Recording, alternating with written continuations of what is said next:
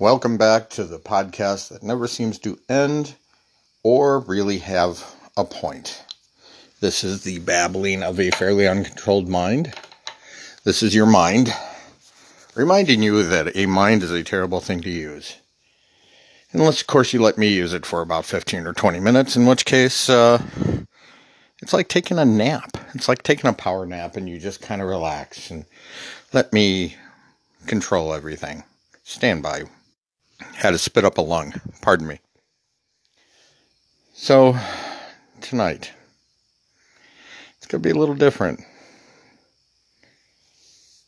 In a way, I've been talking with the woman from Ohio again. And the more I try to ask her things of a deeper nature, the more she puts me off with short, contrived sort of answers. I think I'm giving up on it. I told her I wouldn't give up on her. But you would think after talking to somebody for over a year that you'd get past the level of, oh, we're, we're just, you know, she doesn't open up. She doesn't want to open up. It's the best thing I can describe. She doesn't want to open. I mean, we've known each other since the 80s, 1980s. Thank you. Um, I've known her in just about every which way that you can know a person. But then in 1989, I left the military base and came back here to my home state. And then she was given word from a acquaintance of ours that I had been killed. The story goes that I had joined the local sheriff's department and that I was shot while trying to serve a warrant and died on the scene. This was the story that somebody we all knew gave to my friends out there in the West Coast land. So they all believed that within a you know short time after I left the Great Golden State that I had been killed. Flash forward to years later, sitting around Facebook, and all of a sudden I get a message from somebody going, Hey, are you the same guy that used to be stationed here between here and here? I'm like, Yes, is this who I think it is? And their answer was, Oh my God, yes. I'm like, You know, I was excited to meet her and then, or re- reacquaint myself with her she was besides herself finding out that this person that she knew just about in every which way possible was still alive and not dead. I mean, she went on to tell me how much she mourned me and how much she missed the fact of us being, you know, friends. Of course, at this point, I let her know that I am married with children and I have had a retirement career with the city that I worked for. And we were texting back and forth. Meanwhile, my my wife is in bed next to to me. And my phone rings, messenger. It's her, the woman from Ohio. She's calling me at four o'clock in the morning. So I answer it, you know, being polite. And we talk for another two hours. Now, I believe she drunk dialed me. Just like, just so she could hear my voice, just so she would know that it was me. And she explained that, you know, she had moved from the Golden State to the Empire State and had a job out there and had acquaintances out there and then found somebody that she really cared about and that they were together and quite recently had moved back to Ohio where she was originally from. And, you know, I'm like, hey, that's great. I'm glad for you and everything. And it just was, it was nice to catch up with her, but yet it felt awkward too, because here's the woman that, like I said, I knew intimately. By the way, this was after my wife and I had broken up while I was still serving the country. So there was no cheating. Don't worry about that, friends. Uh, uh you know, if if my wife was here, she'd she'd laugh and go, "Yeah, he's never spent a day without a girlfriend." And I mentioned that before. I broke up with my my future wife and that evening started a relationship with the woman from Ohio, which lasted until I left the Golden State. And then she heard I died, and then on and on. After that, we kind of, you know, after that, after she finished talking to me on the phone, you know, she hung up. I came back up to bed. And my wife was like, how, how is she doing? So I explained everything that I was told. And my wife was like, you still have feelings for her, don't you? And I'm like, well, of course I have feelings for her. I mean, we had a relationship, but that relationship ended when I left California and when I moved back here, actually. And the relationship really ended before I left California because I, I had met somebody else. And so I told the woman from Ohio that I wanted to start seeing this other woman. And she was understandable about that because, well, the woman from Ohio was married. The woman from Ohio had what you call an open relationship with her husband. Her husband, very good friend of mine, I still talk to him to this day. Um, and her both pursued other people. I don't know if uh, he ever knew that her and I had a relationship, but he'd have to be so naive not to notice it. So I'm going to make the assumption, which I've never asked him. I'm going to make the assumption that he knew. Or she told him that it was out. Anyway. So my wife asked me. I'm like, of course I still care about her, but I'm married to you. We have our life, we have our children, and we love each other, and I'm being completely honest with her, as my wife and I always were, always tried to be, at least on my end. Turns out later, I've now I'm finding out there were things that were said and did behind my back that, well, let's just say she wasn't 100% honest. I'll say that I wasn't 100% honest, but I think I might have been more honest than she was. Just saying. It was a part in our part of time in our relationship that I seriously considered leaving her. Leaving my wife. It had just become such an untenable position for us that I thought it would be better if I w- went and moved out and just rediscovered myself. Here's the funny thing now, two years after my wife's dead, I'm still trying to rediscover myself. Funny, right? Anyway, back to the woman from Ohio. We continued talking with each other and texting each other and catching up, and we always told each other that we were going to be 100% honest with each other. She was very honest with me about her relationship with the man that she met in the Empire State. I mean, it was such a strong relationship that when he was able to basically retire from working, they moved back to her state in Ohio. I mean, that's serious. About a year before he died, which was only a few months after my wife died, he even gave her a ring. He wanted to marry her. They never got around to it. I'm sorry they didn't.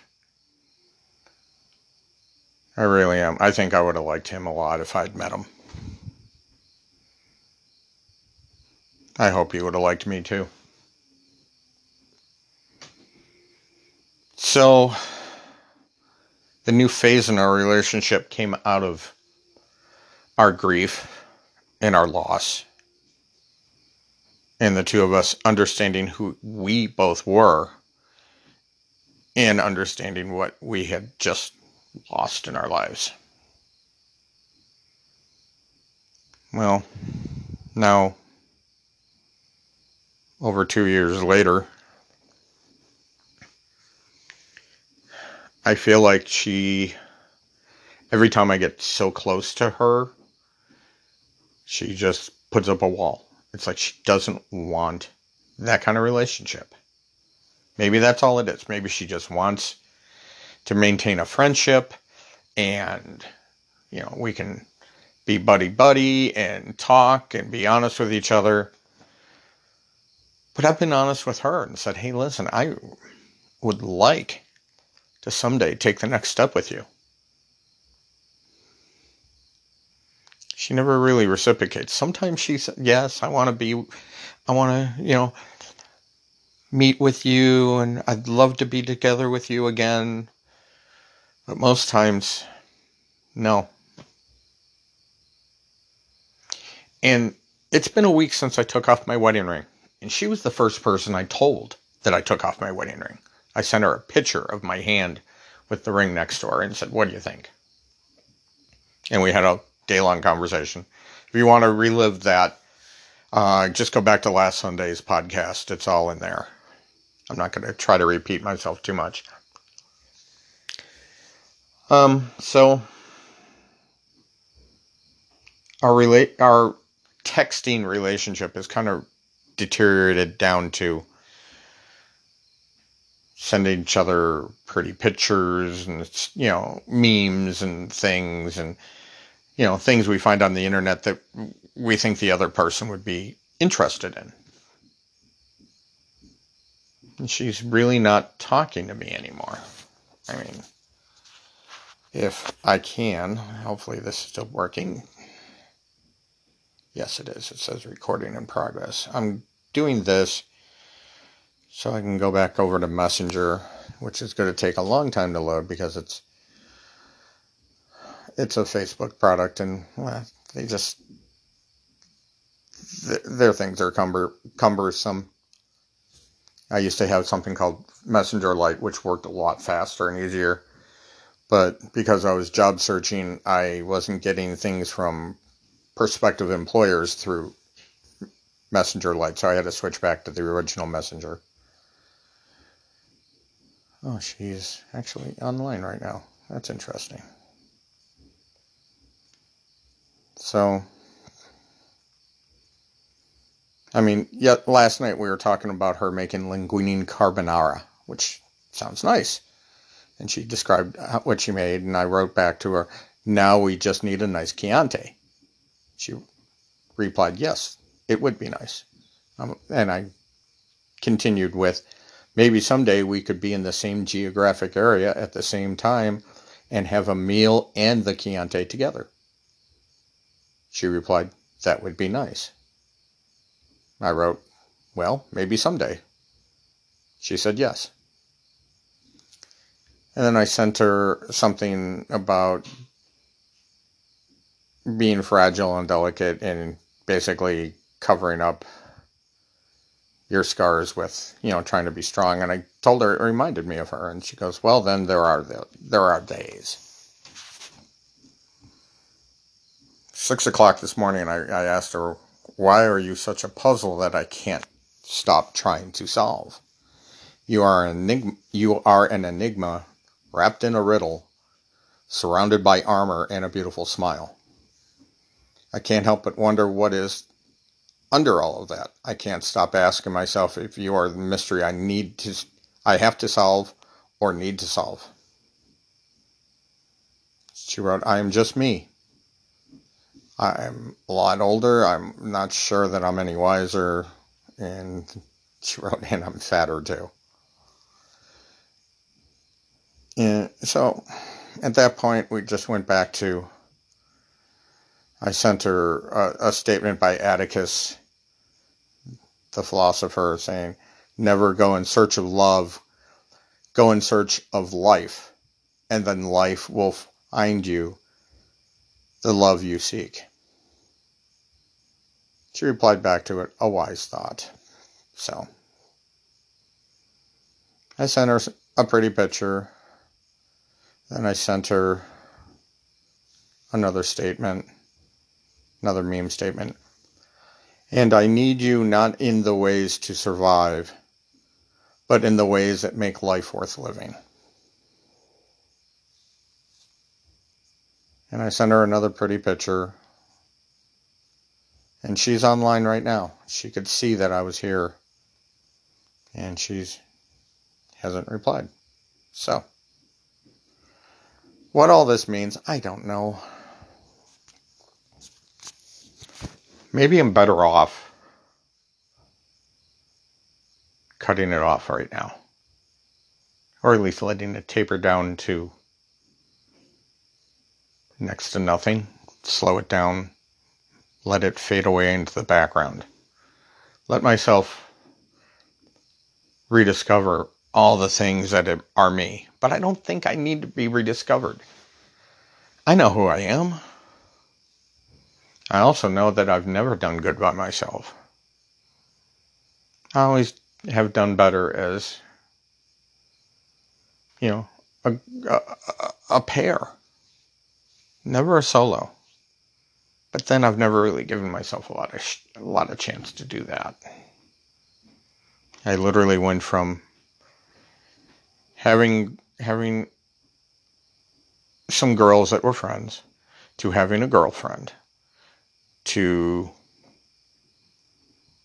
losing that girlfriend over some bad information to the girl the woman from Ohio to the other woman that I met while I was in the Golden State had her move back to my home state with me because we were I asked her to marry me. That didn't work.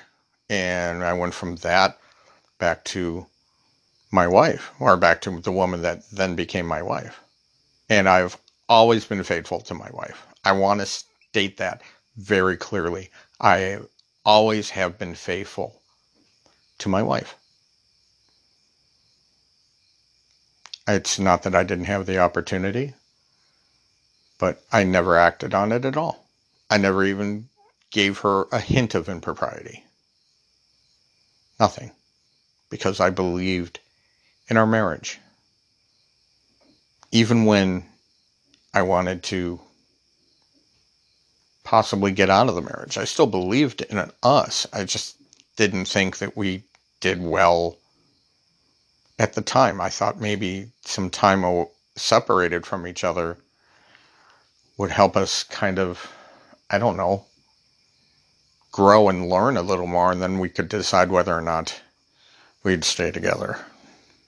I don't know. It was years ago. It was before my wife first got sick. So if they, if you guys know the time frame, then you already know that.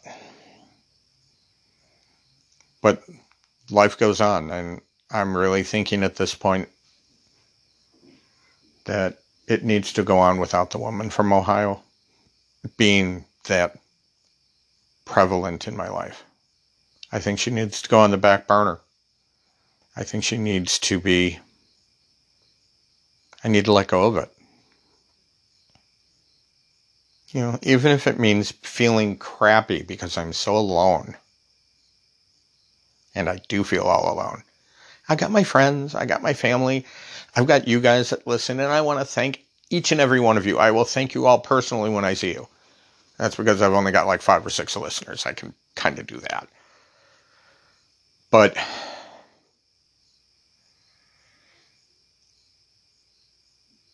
any of you that have been in a relationship or are in a relationship understand what I'm saying when I say I'm lonely. I feel all alone. And I think it's something I need to learn from. Maybe I just need to go out for long walks and I don't know, join some sort of club, join some sort of eh, some group. By the way, um, just just for the my own edification, I've never been a joiner. The fact that I'm even thinking about that tells you how I feel. And I think I've wasted your time enough today. So, uh, if anybody is still listening to this, anybody at all, thank you. I appreciate it as I have my own little nervous breakdowns three days a week. These are tiny little ones, and I can record them and listen back to them myself. It beats having a great big nervous breakdown and just blowing up all over everything. So, thanks again for listening. I truly appreciate it. Share my posts around. Let everybody know I'm out here. Everybody take care. Have a good night.